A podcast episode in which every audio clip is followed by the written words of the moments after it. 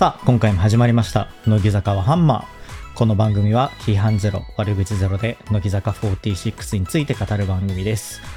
今回は生田絵梨花ちゃんが日本版の主演声優を務めた Wish について語っていきます。瞬きせず最後までお聞きください。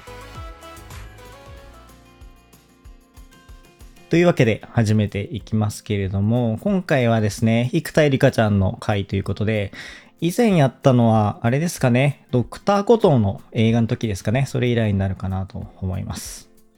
で、一応この映画 Wish はですね、まだ上映中なので、ネタバレなしでいこうとは思ってるんですけど、まあ、とはいえね、若干話すことは話すので、全く聞きたくないっていう方は、ぜひね、本編というか作品を見てから聞いていただけたら嬉しいです。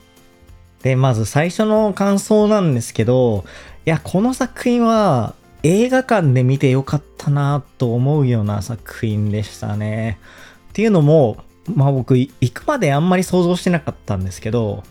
生田絵梨花ちゃんのあの歌をですね、映画館の音響で聴くことができるっていうのがすごい良くて、まあ、作品としてもね、すごく面白かったんですけど、まあ、一本の映画を見に行くっていう以上の価値というかね、また別の、こう、体験みたいなものが得られる作品でしたね。で、まあ、簡単に作品紹介をするとですね、この Wish という映画は、えーディズニーの100周年を記念して作られた映画なんですけども、ストーリーとしてはですね、どんな願いも叶うと言われる魔法の王国ロサスでは、国民は偉大な魔法使いであるマグニフィコーに願いを捧げ、いつか王様が魔法で自分の願いを叶えてくれることを信じて暮らしていた。しかしアーシャは人々に慕われているマグニフィコ王が実はみんなの願いを閉じ込め支配しているという王国の真実を一人知ってしまう。なんちゃらかんちゃらっていうね、お話なんですけれども、まあ要するにですね、生田絵梨花ちゃんが、えー声優を務めるですね、主人公のアーシャが、福山雅治さんが演じるですね、強大なマグニフィコ王に立ち向かっていくっていう、まあそういうストーリーになっています。で、言ってみたね、感想と、あと良かったポイントで言うとですね、いや、本当にね、さっきも言ったんですけど、映画館で見て良かったなと思います。で、まあこの作品ね、見る方見ない方っていらっしゃると思うんですけど、もし見るよっていう方は、あ配信とか、ブルーレイとかじゃなくて、まあ、映画館で見た方がいいんじゃないかなっていうふうに思いますね。あの、こう、生田絵梨花ちゃんの歌声っていうのが、このディズニーのバックの演奏に乗って、映画館の音響でこわーっと自分の周りをね、こう包み込んでいくみたいな、ああいう体験って、どうなんですかね？いや、すごいと思いましたし、もうないんじゃないですかね、今後。まあ、生田絵梨花ちゃんが今後映画のね、えー主演声優を務めることはあるかもしれないんですけど、まあディズニーの作品っていう意味ではね、なかなかこう同じ声優の方がチャンス回ってくるっていうのは難しいだろうし、あと今回はですね、主人公のアーシャがもう出ずっぱりなんですよ。最初から最後まで出てくるんですけど、まあそういう作品っていうのもね、なかなかないんじゃないかなと思うので、あの、生田絵梨花ちゃんの歌をこう聞くっていう、その体験をするっていう意味ではね、もうないんじゃないかなと思うんで、聞きに行った方がいいなと思います。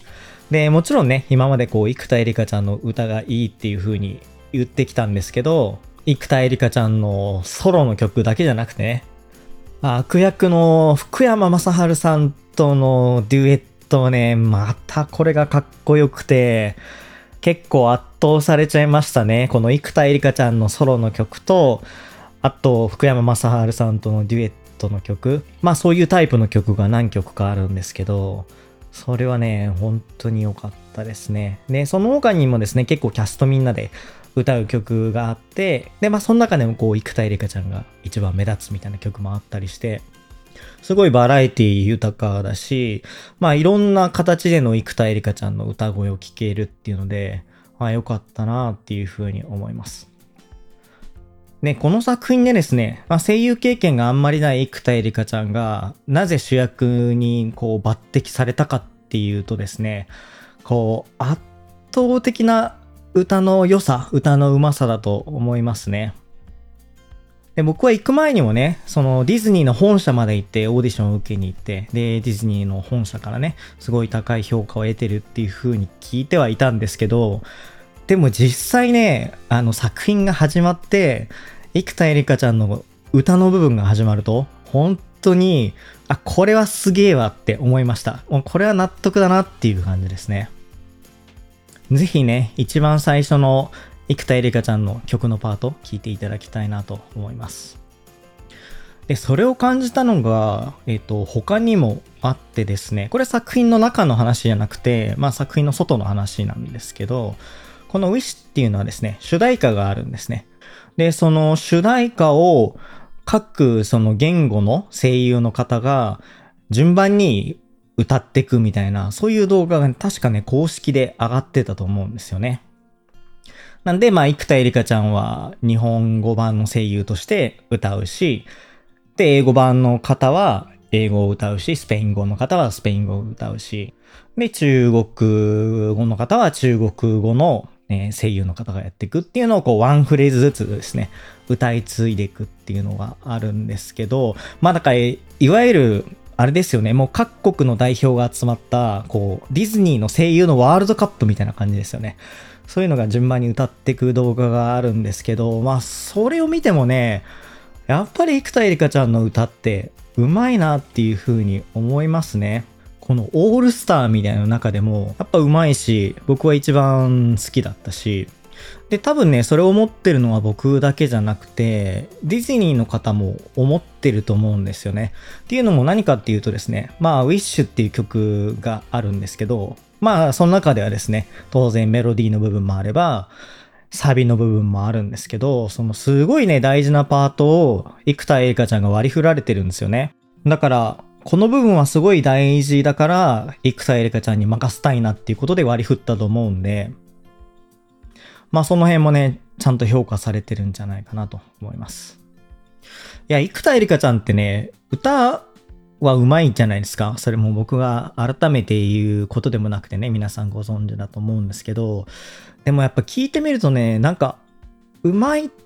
けど、その、うまい以上の何かがやっぱあるんですよね。こう人を引きつける歌の良さとか、まあ声の良さとか。まあその辺はやっぱり乃木坂の中でみんなで歌っているとなかなか感じられないところですし、ね、その映画の中の歌ってやっぱりミュージカルとも歌の歌い方が違うわけじゃないですか。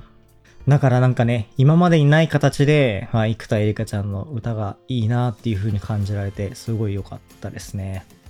で、まあ映画なんでね、当然歌以外のパートもあるわけですよ。っていうかまあ歌以外のシーンのが多いんですけど、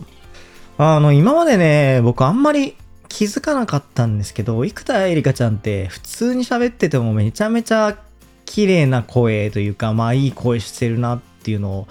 思いましたね。なんか普通にセリフを話してるだけでも、なんかその主人公のアーシャのこうキャラクターっていうのが伝わってくるんですよね。それも良かったですね。で、まあ、セリフのパートはですね、若干苦戦してたイメージはありますね。で、まあ、生田絵梨花ちゃんって、ミュージカルとかね、ドラマとかは本当に数えきれないほど出ているので、まあ、セリフ読むのすごい上手いし、慣れてるとは思うんですけど、まあ、とは言っても、やっぱり映画の吹き替えってまた全然違う独特の世界じゃないですか。だから、まあなんか初めての体験に近いと思うんですよね。なんか10年前ぐらいにやってたような気もするんですけど、まあそれ相当前の話だし、まあだからちょっと大変そうだなっていう感じはしたんですけど、でもね、それでも、あ、ここいいわみたいなところとか、本当に大事なシーンでの、その演じ方とかはすごい良くて、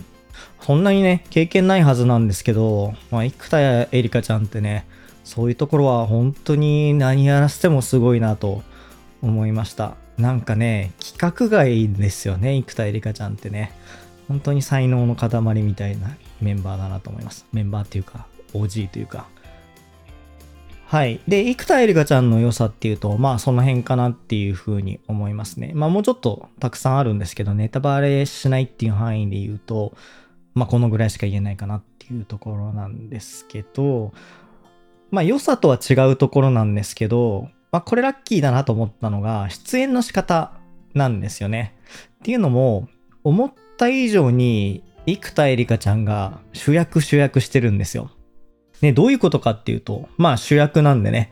えー、生田絵梨花ちゃん当然たくさん出てくるわけなんですけど、まあ物語がずっとアーシャ視点で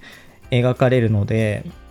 もう生田絵梨花ちゃん、生田絵梨花ちゃんっていうか、アーシャ、アーシャがもう出ずっぱりなんですよね。で、最初から最後まで、まあ2時間弱ぐらいの作品だと思いますけど、その間ね、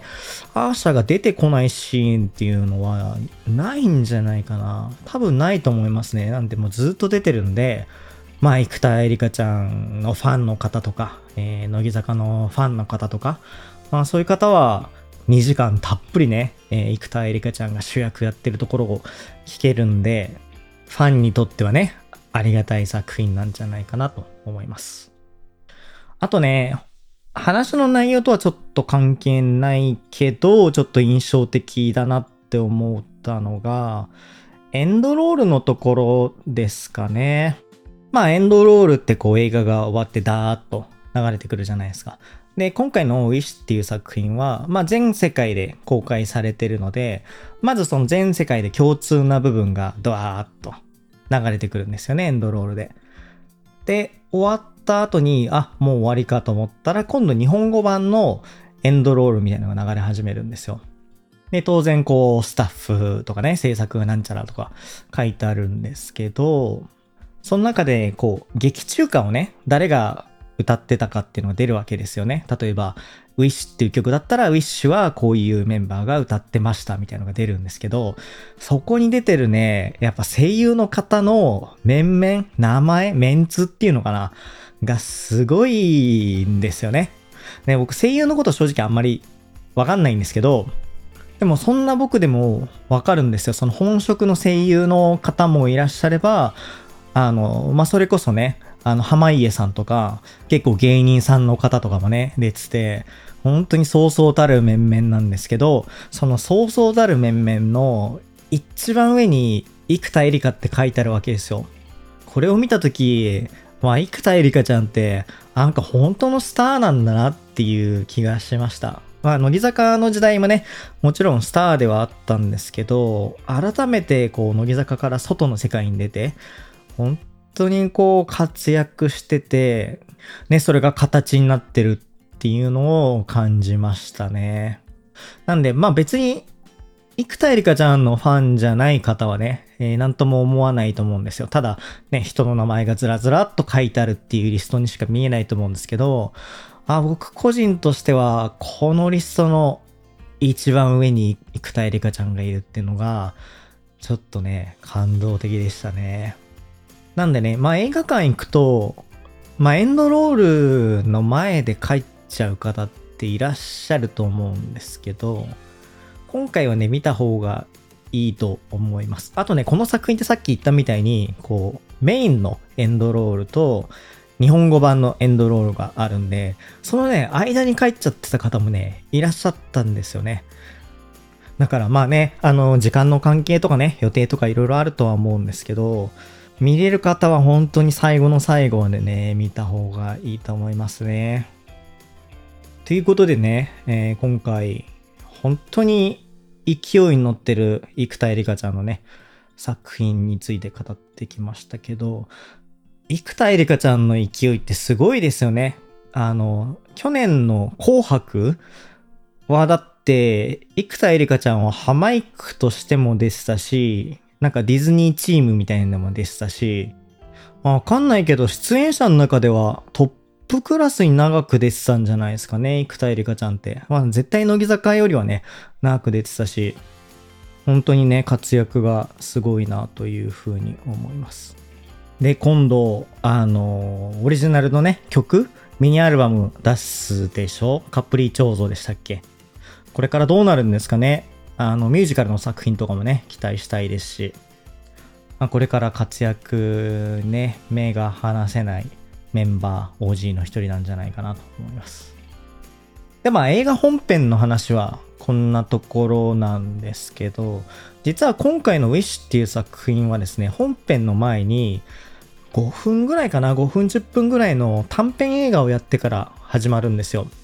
これ配信とかブルーレイに載ってくるかわかんないんですけど、その短編映画っていうのがどういうものかっていうとですね、あの、ディズニーの100周年を記念して作られた作品なんですよ。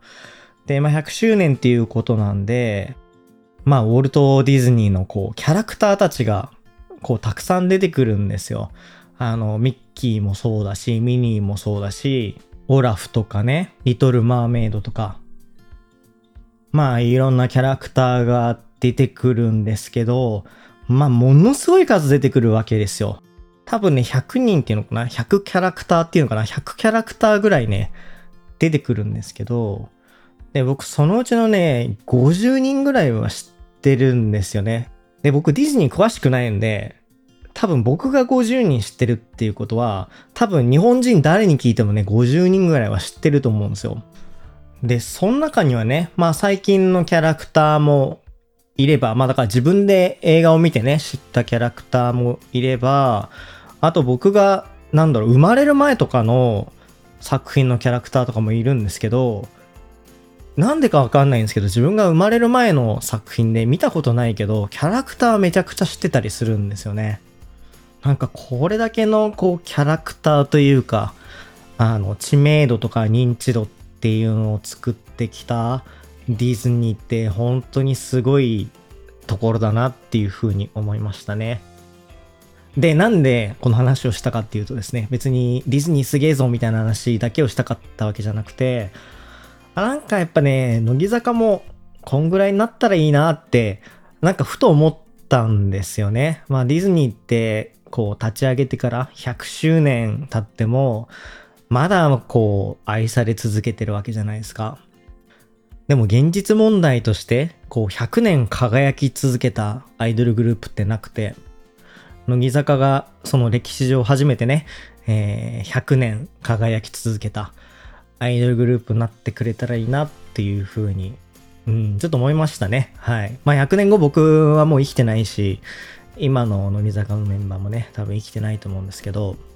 まあ、小川彩ちゃんとかはね、ワンチャン生きてるかもしれないけど、まあなんかそれぐらいね、乃木坂が続いたらいいなっていうふうに思いました。ということで、あ今日は短いんですけれども、映画ウィッシュについて、えー、語ってきました。で、えっ、ー、と、今回はですね、乃木坂ニュースのコーナーがどっちかっていうと盛りだくさんになるので、こっからがメインになるかもしれないです。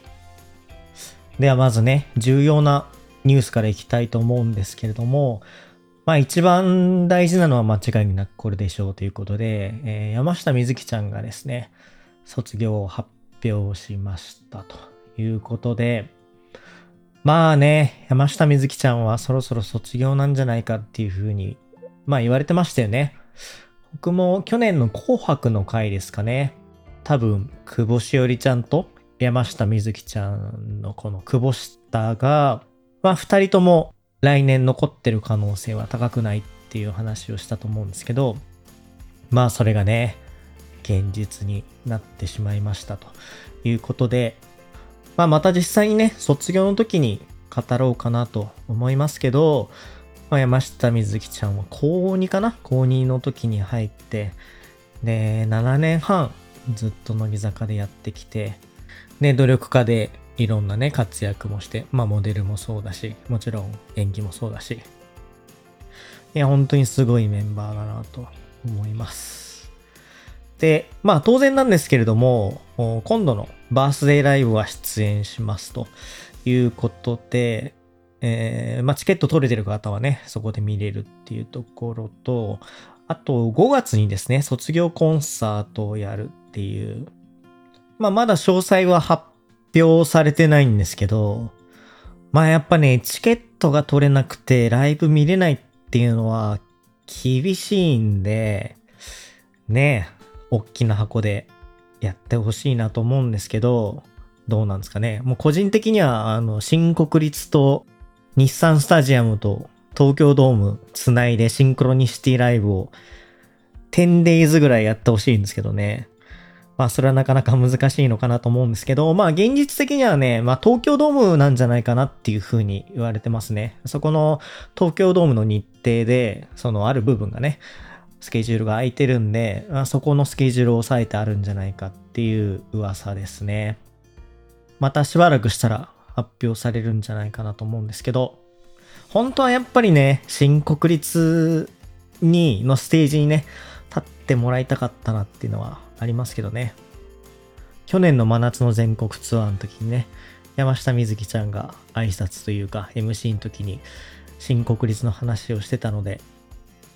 多分本人はね、新国立のステージに立ちたかったんじゃないかなと思うんですけど、まあまあ、その可能性もね、別になくなったわけじゃないんで、ちょっと期待しておこうかなと思います。で、えっ、ー、と、卒業後はですね、少しお休みをいただいてっていう風に書いてあるので、まあ具体的なことはちょっとわかんないんですけど、まあちょっと芸能活動をお休みして、まあまた活動するんじゃないかなっていう感じはしますけどね。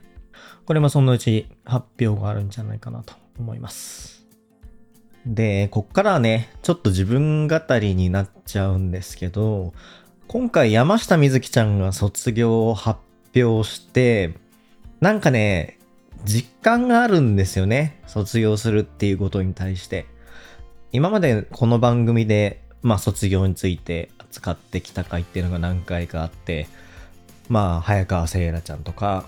まあ、斉藤飛鳥ちゃんとか、北川ゆりちゃんとか、秋元真夏ちゃんとかね、話してきて、で、その時はね、なんか実感が湧かなくて、なんか卒業しないでくれっていう風に思ったんですけど、今回はね、それがなくて、っていうのをね、別に山下美月ちゃんに早く卒業してほしいっていうことは、もちろん全然なくてずっといてほしいんですけど、これなんでかなって考えると、多分ね、これだと思うんですけど、僕今ね、手元に、えー、山下美月ちゃんの推しメンタオルがあるんですよ。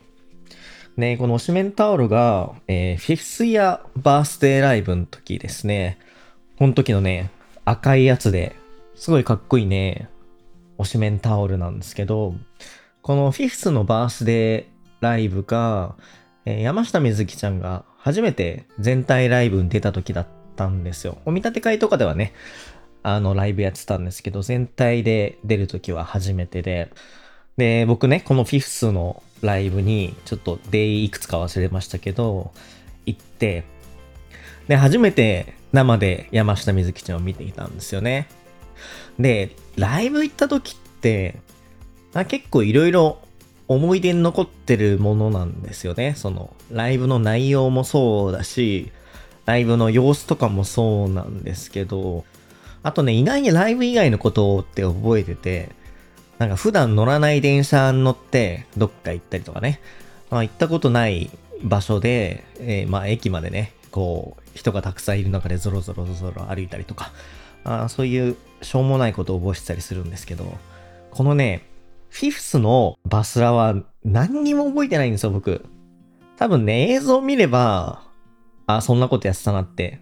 思い出すと思うんですけど、もう演出も覚えてなければ、その、ライブの外のことも覚えてなければ、確か一個だけ覚えてんのが3期生のコールレスポンスがあったんじゃないかなと思うんですよね。でも覚えてるのってまあせいぜいそのぐらいで、まあもうね、覚えてないことはもったいないなと思うんですけど、でもまあそれはね、ある程度やっぱしょうがなくて、フィフスですよ。だって今、12フスじゃないですか。ね、フィフスっていうことは7年前なんで、もうやっぱ忘れますよね。で、この推しメンタオルももう、懐かしさすらないというか、もう思い出せないんですよ。で、この思い出せないものすごい昔から山下美月ちゃんが活動してるんだなって思うと、なんかまあ、そりゃそろそろ卒業もするよなって思ったんですよね。だから普段メンバーが卒業するときってやっぱ実感湧かないし、なんかこう心がね、ざわざわするんですけど、まあ、たった1枚なんですけど、この推しメンタオルがあることで、なんかね、妙な納得感があるんですよね。で、これちなみに余談なんですけど、このフィフスのバースデーライブって、埼玉スーパーアリーナで行われたんですよ。で、次にあるえー、山下美月ちゃんが最後に出演するバースデーライブも、また埼玉スーパーアリーナなんですよね。なんで山下美月ちゃんにとってのバースデーライブは、埼玉スーパーアリーナで始まり、埼玉スーパーアリーナで終わるということで、まあだからなんだって言われると、別に何もないんですけど、乃木坂のライブって、埼玉スーパーアリーナでやることってそんなに多いわけじゃないんで、なんか山下美月ちゃんの最初と最後はそこで行われるって考えると、なんか縁というかね、ゆかりみたいなものを感じました。ということで、はい。スーパー個人的なことでしたね。ちょっとお伝えしましたけど、なんか、推しメンタオルって、そのライブの時に使って楽しいっていうのももちろんあるんですけど、後になっていろいろこう思い出したりとか、懐かしんだりするって意味でもすごいいいグッズなんだなと思いました。で、まあそれと関連してなんですけれども、写真集ですね。これ2つあって、1つはですね、ファーストの写真集、あれ何年前？もう4年前とかだと思うんですけど、忘れられない人っていう写真集を出したんですよ。で、それがつい最近6度目の重版が定をして、トータルで19万8000部というのを発行することになりますということで、まあこれ自体もすごい記録なんですけど、なんかこのままいくとね、20万部も超えそうな気はしますね。ぜひ超えていただきたいなと思います。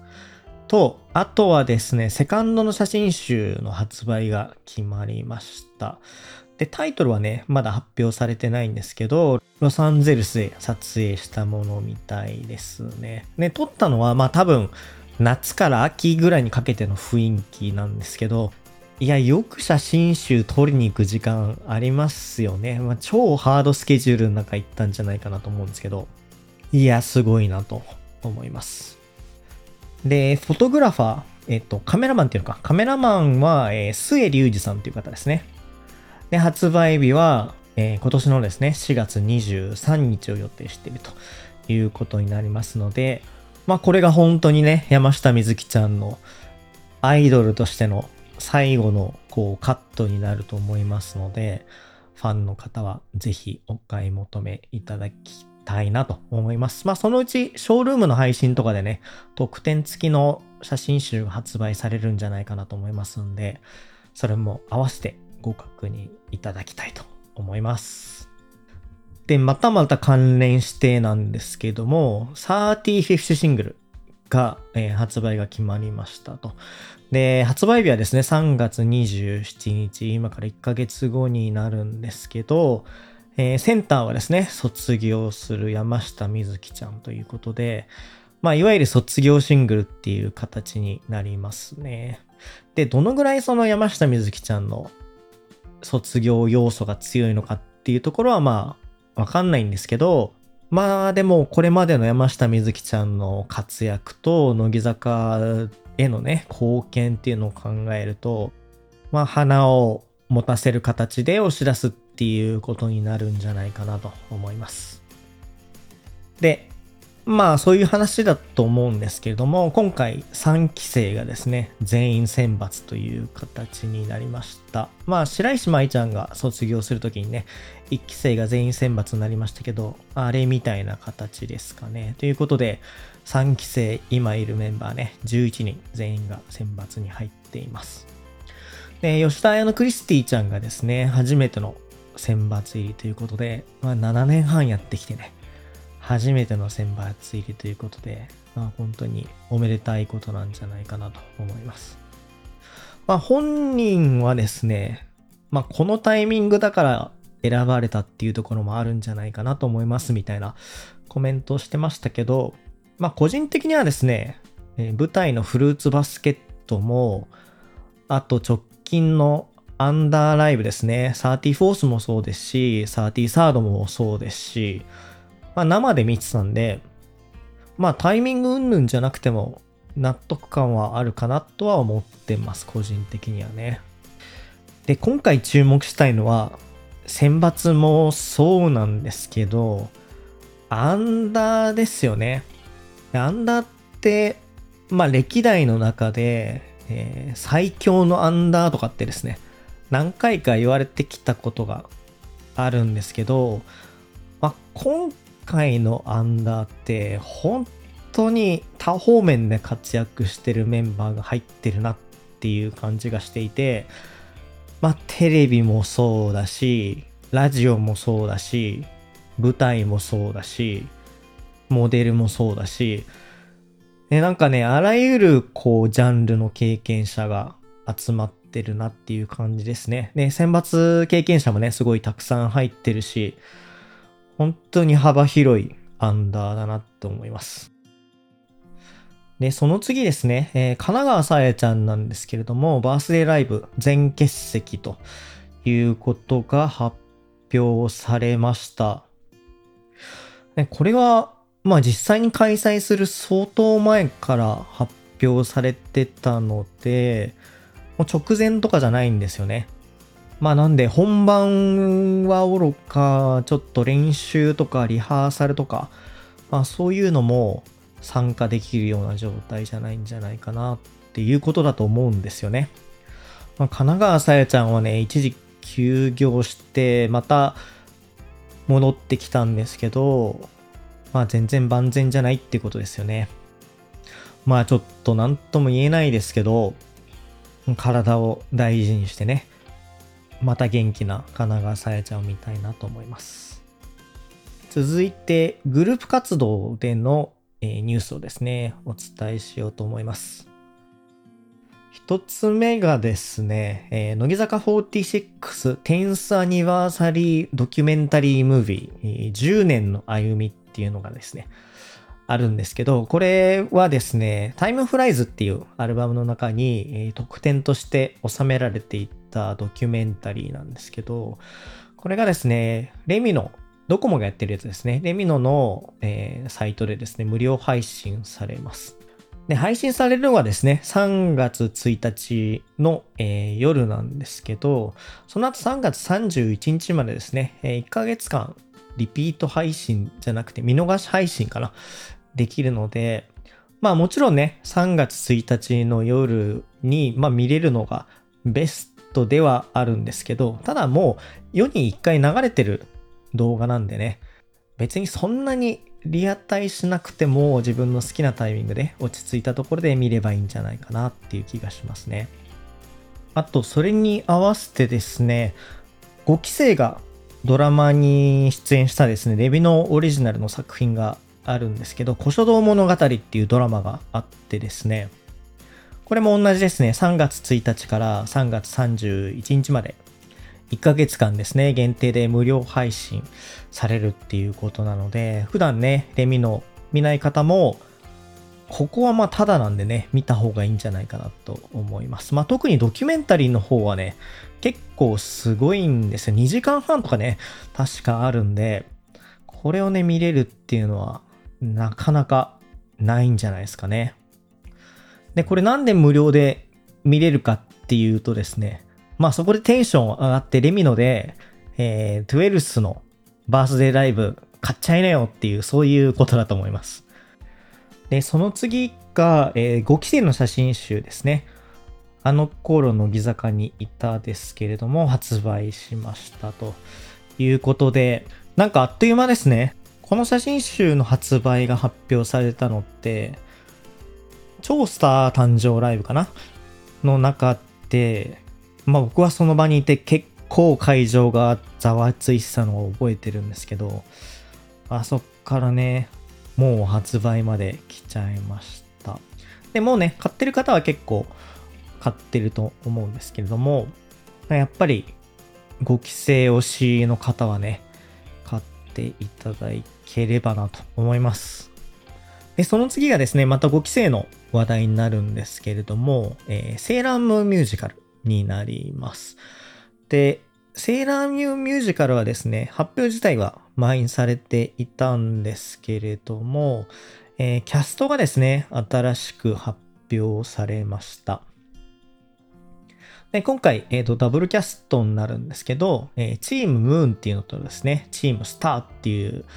えー、2つの座組があって、で、チームムーンの方は、えー、セーラームーンが、えー、井上凪ちゃん、で、マーキュリーが、えー、小川彩ちゃん、えー、マーズが岡本ひなちゃん、えー、ジュピターが伊予木真央ちゃん。で、ヴィーナスが池田テレサちゃんというこの5人になっています。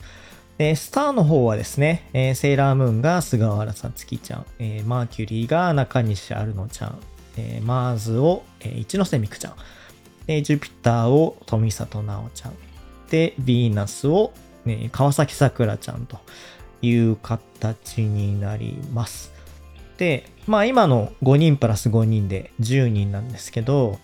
奥田いろはちゃんがですね、クイーンセレニティっていう役で、まあ映像出演しますという感じですね。まあ映像出演はですね、前も白石舞ちゃんとかが、えー、やっていたんで、まあその役になるんですけど、まあこれは以前あれですね、僕が予想してた通りですね、奥田いろはちゃんは、えー、ミュージカルなんかもやっているので、多分このスケジュールは無理で、映像で出るんじゃないかなっていう話をしたんですけど、まあその通りになってましたね。まあさすがに5期生11人いてね、10人だけ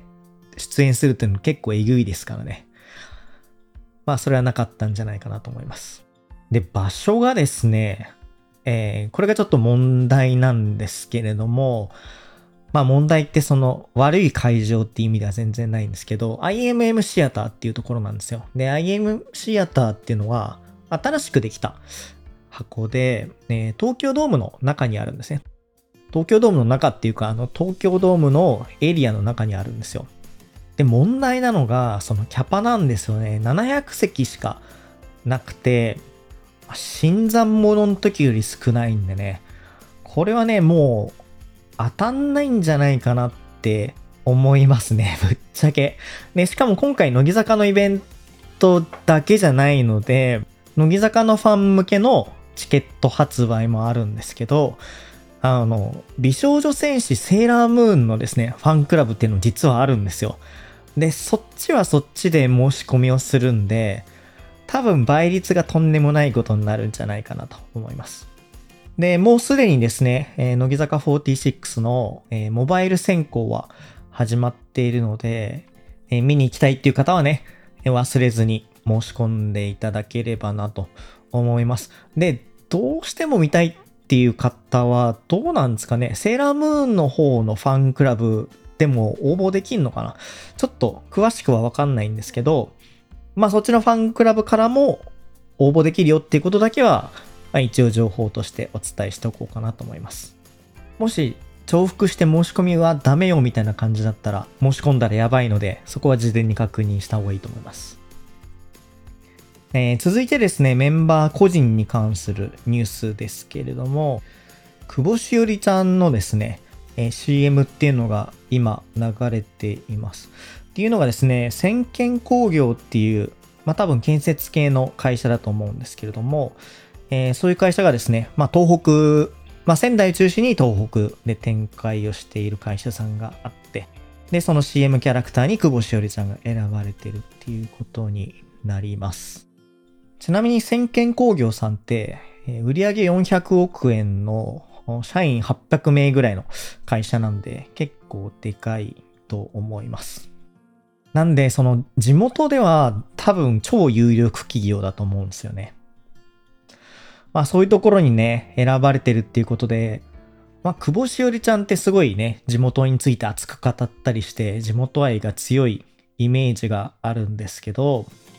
まあこういう会社に採用されてってことは、別になんか遠い東京の人が勝手に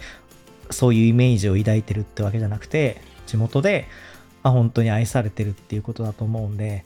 すごいいいことだなっていうふうに思いますね。で、本当にね、CM の雰囲気ともすごい合ってますし、あ、久保しおりちゃんって演技とか、ラジオとか、まあ歌とかもですね、本当にいいですけど、CM の出演も本当にいいっすね。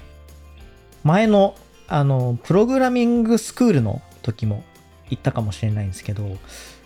すごいね、理想的な CM のキャラクターだなと思います。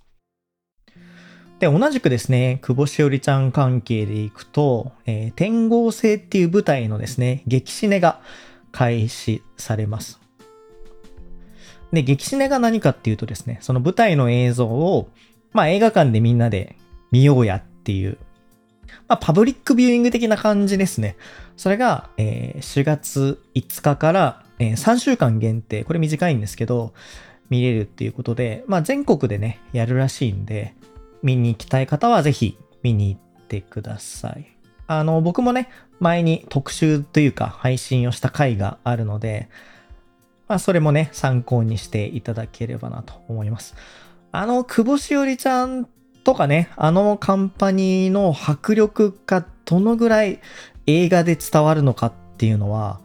ちょっとわかんないんですけど、まあ、ストーリー自体が面白いので、まあ、仮に迫力がそんなに伝わんなかったとしても、面白い作品なんじゃないかなと思います。はい。で、この後はね、ちょっと OG が続きますけど、まあ、これもなかなかすごいなと思うのは、パーセントっていうですね、NHK のドラマが始まるんですけども、そこにですね、伊藤まりかちゃんが主演をやるということになっています。で、これ全4回のね、ドラマで、あの、ワンクールやるわけじゃないんですけど、ね、伊藤まりかちゃんがですね、まあ、若手プロデューサー役で、え、ドラマそのテレビのドラマだったと思うんですけど、を作ることになりましたと。ただ会社の指示としては、えー、主役を、えー、障害者にしろというのがあって、で、そのテーマに対して、えー、いろんな感情がありつつ、まあ進めていくっていう、そういう作品みたいですね。僕、伊藤まりかちゃんの演技すごい好きなんで、楽しみにしてますね。で、次がですね、高山和美ちゃんですけど、高山和美ちゃんはですね、絵本を出版しました。で、ガッピちゃんっていう絵本なんですけど、ね、ガッピちゃんはですね、恐竜のキャラクターなんですよ。で、高山和美ちゃんは、このガッピちゃんっていう恐竜のキャラクターを、まあ練りに練って、で、それをこう出版につなげたっていうところで、いや、高山和美ちゃんって本当にすごいなと思います。あの、トラペジウムの映画化もそうですけど、本当に粘り強いというか、自分の思った夢をこう形にしていくっていうところがすごいなと思います。で、それは多分作品の品質というか内容だけじゃなくて、高山和美ちゃんってなんかこう支えたくなるじゃないですか。なんか高山和美ちゃんがなんか頑張ってたら、それを手伝おうって思うじゃないですか。だからそういうところもあるのかなとか思ったりしながら、えー、見てましたね。ちなみに余談ですけど、松村さゆりちゃんが完全にプライベートで、このガッピちゃんのですね、あの、お渡し会に参加してたみたいです。なんかインスタで話題になってました。ね、その次が、えっ、ー、と、山崎玲奈ちゃんがですね、カレンダーを発売しましたと。で、まあ、乃木坂の OG はですね、結構カレンダー発売しているメンバーが多いんですけど、なんか山崎怜奈ちゃんってすごいいい形で、こう、乃木坂の後のキャリアを作ってるなっていう感じがするんですよね。なんかその、アイドルの延長線ではないけど、でも、アイドルの経験とか、あとファンの方とかっていうのを活かしつつ、まあ、キャリアを作ってってる感じがして、なんか OG として理想像のまあ一つの形だなっていうふうに思いますね。テレビでコメントとかしててもね、本当にすげえなと思いますし、まあ、山崎怜奈ちゃんって本人が意識してやってるかどうかはわかんないんですけど、道を辿っていくタイプというよりは、自分で道を作ってってくタイプなんだろうなと思います。なかなかできないんでね、すごいなと思いますけど。あの、タクシー乗った時にね、あの前の画面を見るたびに思いますね。それから個人のニュース、最後ですけれども、えー、柴田ゆなちゃんですね。柴田ゆなちゃんは髪を切りました。で、この髪型ね、めちゃめちゃ可愛いんですけど、なんで髪を切ったかっていうとですね、舞台にですね、主役として出演するんで、まあその役に合わせて切ったっていうところだと思います。まあネットを見る限りめちゃくちゃ評判いいんですけどね、その髪型。本当に可愛いし似合ってるし、なんか新たなね、良さが見えた気がします。で、ニュースはまあそんなところといえばそんなところなんですけど、まああとは雑談半分に聞いていただきたいんですけど、この間ですね、ヒムバスっていう番組が NHK で放送されたんですよ。で、それ何かっていうと、日村さんが、まあ、ロケバスみたいのを、まあ、運転して、ロケバスよりもうちょっと大きいかな ?20 人ぐらい乗れるバスを運転して、誰かを運んでいって、で、その運んでいった先で、まあ何かをやるっていう、まあそういう番組なんですけど、そのヒムバスにですね、えー、乃木坂のメンバーが乗ったんですよ。で、乃木坂今年成人式ですね。今岩本蓮香ちゃんの代ですけど、岩本蓮香ちゃんの代が乗って、その成人式のね、代、多分ね、8人だったと思いますけど、8人が乗って、で、乃木神社の成人式の会場まで行くわけですよね。で、その成人式でいろんな儀式をやる様子をね、日村さんが見届けるんですけど、なんかね、もう、親みたいな目線でしたね、日村さんも。なんかね、まあ、バナナマンさんと乃木坂って本当に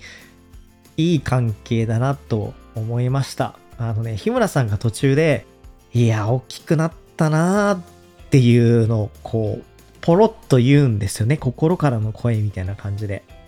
なんかね、ちょっと感動しちゃいましたね。別にその感動するような番組じゃないんですけど、あの空間とあの言葉見た時にうるっときましたね。もし見れる方がいたらね、えー、見ていただけたらなと思います。多分ね、30分番組で乃木坂が出てくるの多分ね、10分ぐらいだったと思います。さらっと見れるんで。以上、乃木坂ニュースのコーナーでした。続いてはリスナーさんからのメッセージコーナーです。このコーナーでは Spotify、YouTube、お便りフォームなどからのリスナーさんのメッセージをご紹介するコーナーです。えー、最初にですね、お詫びというか、まあ、やっちまったなっていうご報告をさせていただきたいんですけど、えポッドキャストで聞いていただいてる方はですね、全然影響ないんですけど、えー、YouTube で聞いていただいてる方はですね、ちょっと失礼しましたっていうのがあって、僕前回ね、適当に編集してたら、その YouTube のね、冒頭3分ぐらいかな、無音だったんですよね。BGM しか流れてなくて。で、気づいたのがですね、YouTube って配信してる人はですね、あの、低評価とか高評価とか見れるんですけど、なんかね、普段の3倍ぐらい低評価がついてて、なんか言っちゃいけないこと言ったかなとか、なんかメンバー傷つけるようなこと言ったのかなと思って確認したらですね、まあ頭の3分ぐらい何にも言ってなかったっていうね、まあ大失敗しました。っていうのが一つの失敗なんですけど、もう一個失敗したことがあって、リスナーの方がですね、いろいろご指摘いただいていて、あの番組の中ではね、赤鉛筆のライブいくらだよっていう風に紹介されてるけど、いや、実はそれ以外にもなんか登録料かかるんですとかね、いろいろこうフォローしていただいたんですけど、そのね、コメントがね、今見れないんですよね。なんでかわかんないけど。なんで本当はね、お礼を言いたいんですけど、すごいね、いろいろ教えていただいたんですよ、本当に。なのに、お礼が言えないっていう、すごい失礼なことをしてしまうし、ちょっとお名前もわかんないんですけども、もし聞いていただいてたらね、本当にありがたいので、えー、ちゃんとありがたいと思ってるっていうことだけは伝わったらいいなと思います。それからですね、同じ YouTube 関連で言うと、えー、少し前のですね、動画にコメントいただいていて、半年前ぐらいだと思うんですけれども、舞台天合星っていうのに久保しおりちゃんが、えー、出演してて、それのご紹介の回にですね、コメントいただいております。で、内容はですね、初コメ失礼いたします。自分も去年劇団新幹線の天合星を生で見ました。推しの覇王の山本千尋さんを見にです。生で見た覇王の山本千尋さんの覇王色の覇気の威力が凄まじく、途中で泡を吹いて気絶しかけましたと。いうことでですね、あの、今回、乃木坂のファンじゃなくてですね、山本千尋さんのファンの方にコメントいただいていて、多分ね、今までのコメントの中で、乃木坂のファン以外の方からは初めてなんじゃないかな、いただきました。ありがとうございます。で、山本千尋さんがどなたかっていうとですね、この舞台で、えー、久保しおりちゃんと共演されてた方なんですけど、この方のね、盾がすごくて、なんか、武道を昔やってて、なんか大会優勝とかしてる方なんですよね。で、今はその俳優さんをやってらっしゃって、その盾がね、やっぱものすごくて、僕もすごい印象に残ってます。この回ね、聞いていただいた方はわかると思うんですけど、本当にすごい印象に残ってて。で、今日たまたまですね、この舞台のパブリックビューイングのお話をしたところなんですけれども、激シネで見に行くとですね、映画館で、ま、久保しおりちゃんの活躍ももちろん見れるし、山本千尋さんの、えー、盾も見れるので、見に行く方はですね、この山本千尋さんの、えー、盾にも注目していただきたいかなと思います。続いて、Spotify からのご紹介ですね。今回ですね、アンケートを、えー、取ってるんですけれども、乃木坂のライブでインフルエンサーが披露された時はっていう質問なんですけど、これね、ちょっと込み入ってて、詳しいことは多分前回の赤鉛筆の時の配信を聞いていただかないとわからないんですけど、えー、まあ、経緯としてはですね、赤鉛筆のライブを僕が武道館に見に行った時に、あ、コントの世界ってこんなにしっくり作り込まれていて、深くて、で、なんか本当に魂こもってるなっていうのをね、感じたんですよね。で、それを思うと、以前、乃木坂のライブに、えー、日村さんがね、えー、ひむこっていうキャラで出演してたんですけど、実はその時もコントの世界観ってすごいしっかりしていて、もうあくまでもひむこっていう世界観を持ってたまま、乃木坂46のライブに来たんじゃないかなと思ったので、どうなんだろう。でもちょっと考えすぎなのかなと思ってちょっと聞いてみたんですよね。そしたらですね、8割の方は、えー、今言った形でですね、乃木坂のライブには、えー、ひむこの世界観があって、で、その世界観が神宮で交わりましたよっていう感じでした。で、2割の方は、まあそうじゃなくて、まあ、乃木坂のライブに、まあ、日村さんが来て、で、日村さんはその時、ひむこの格好してったよっていうだけってことですね。まあ、考えすぎなんじゃないのってことですよね。っていう風に言っていただいて。まあまあ、あの、両面あると思うんですけど、その、ひむこっていう世界観がちゃんと知ってたんじゃないかって言ってる方は結構いてですね。ああなんか自分のこう、考え方に間違いはないんだなと思いました。まあその辺のニュアンスはね、ちょっと前回の配信を聞いてみないとわからないところがあるので、まあ、興味を持ったらね、聞いていただきたいんですけど、まあ聞くのめんどくさいっていうのも結構あると思うので、なんかお伝えしたいことがあるとするとですね、その乃木坂の、まあ、イベントなりなんなりっていうのが、5年経ってから、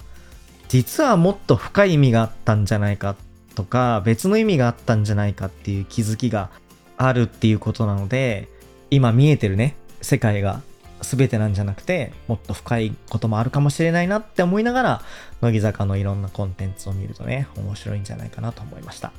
投票していただいた方、ありがとうございます。あの、ひむこの世界観があるよって言った方も、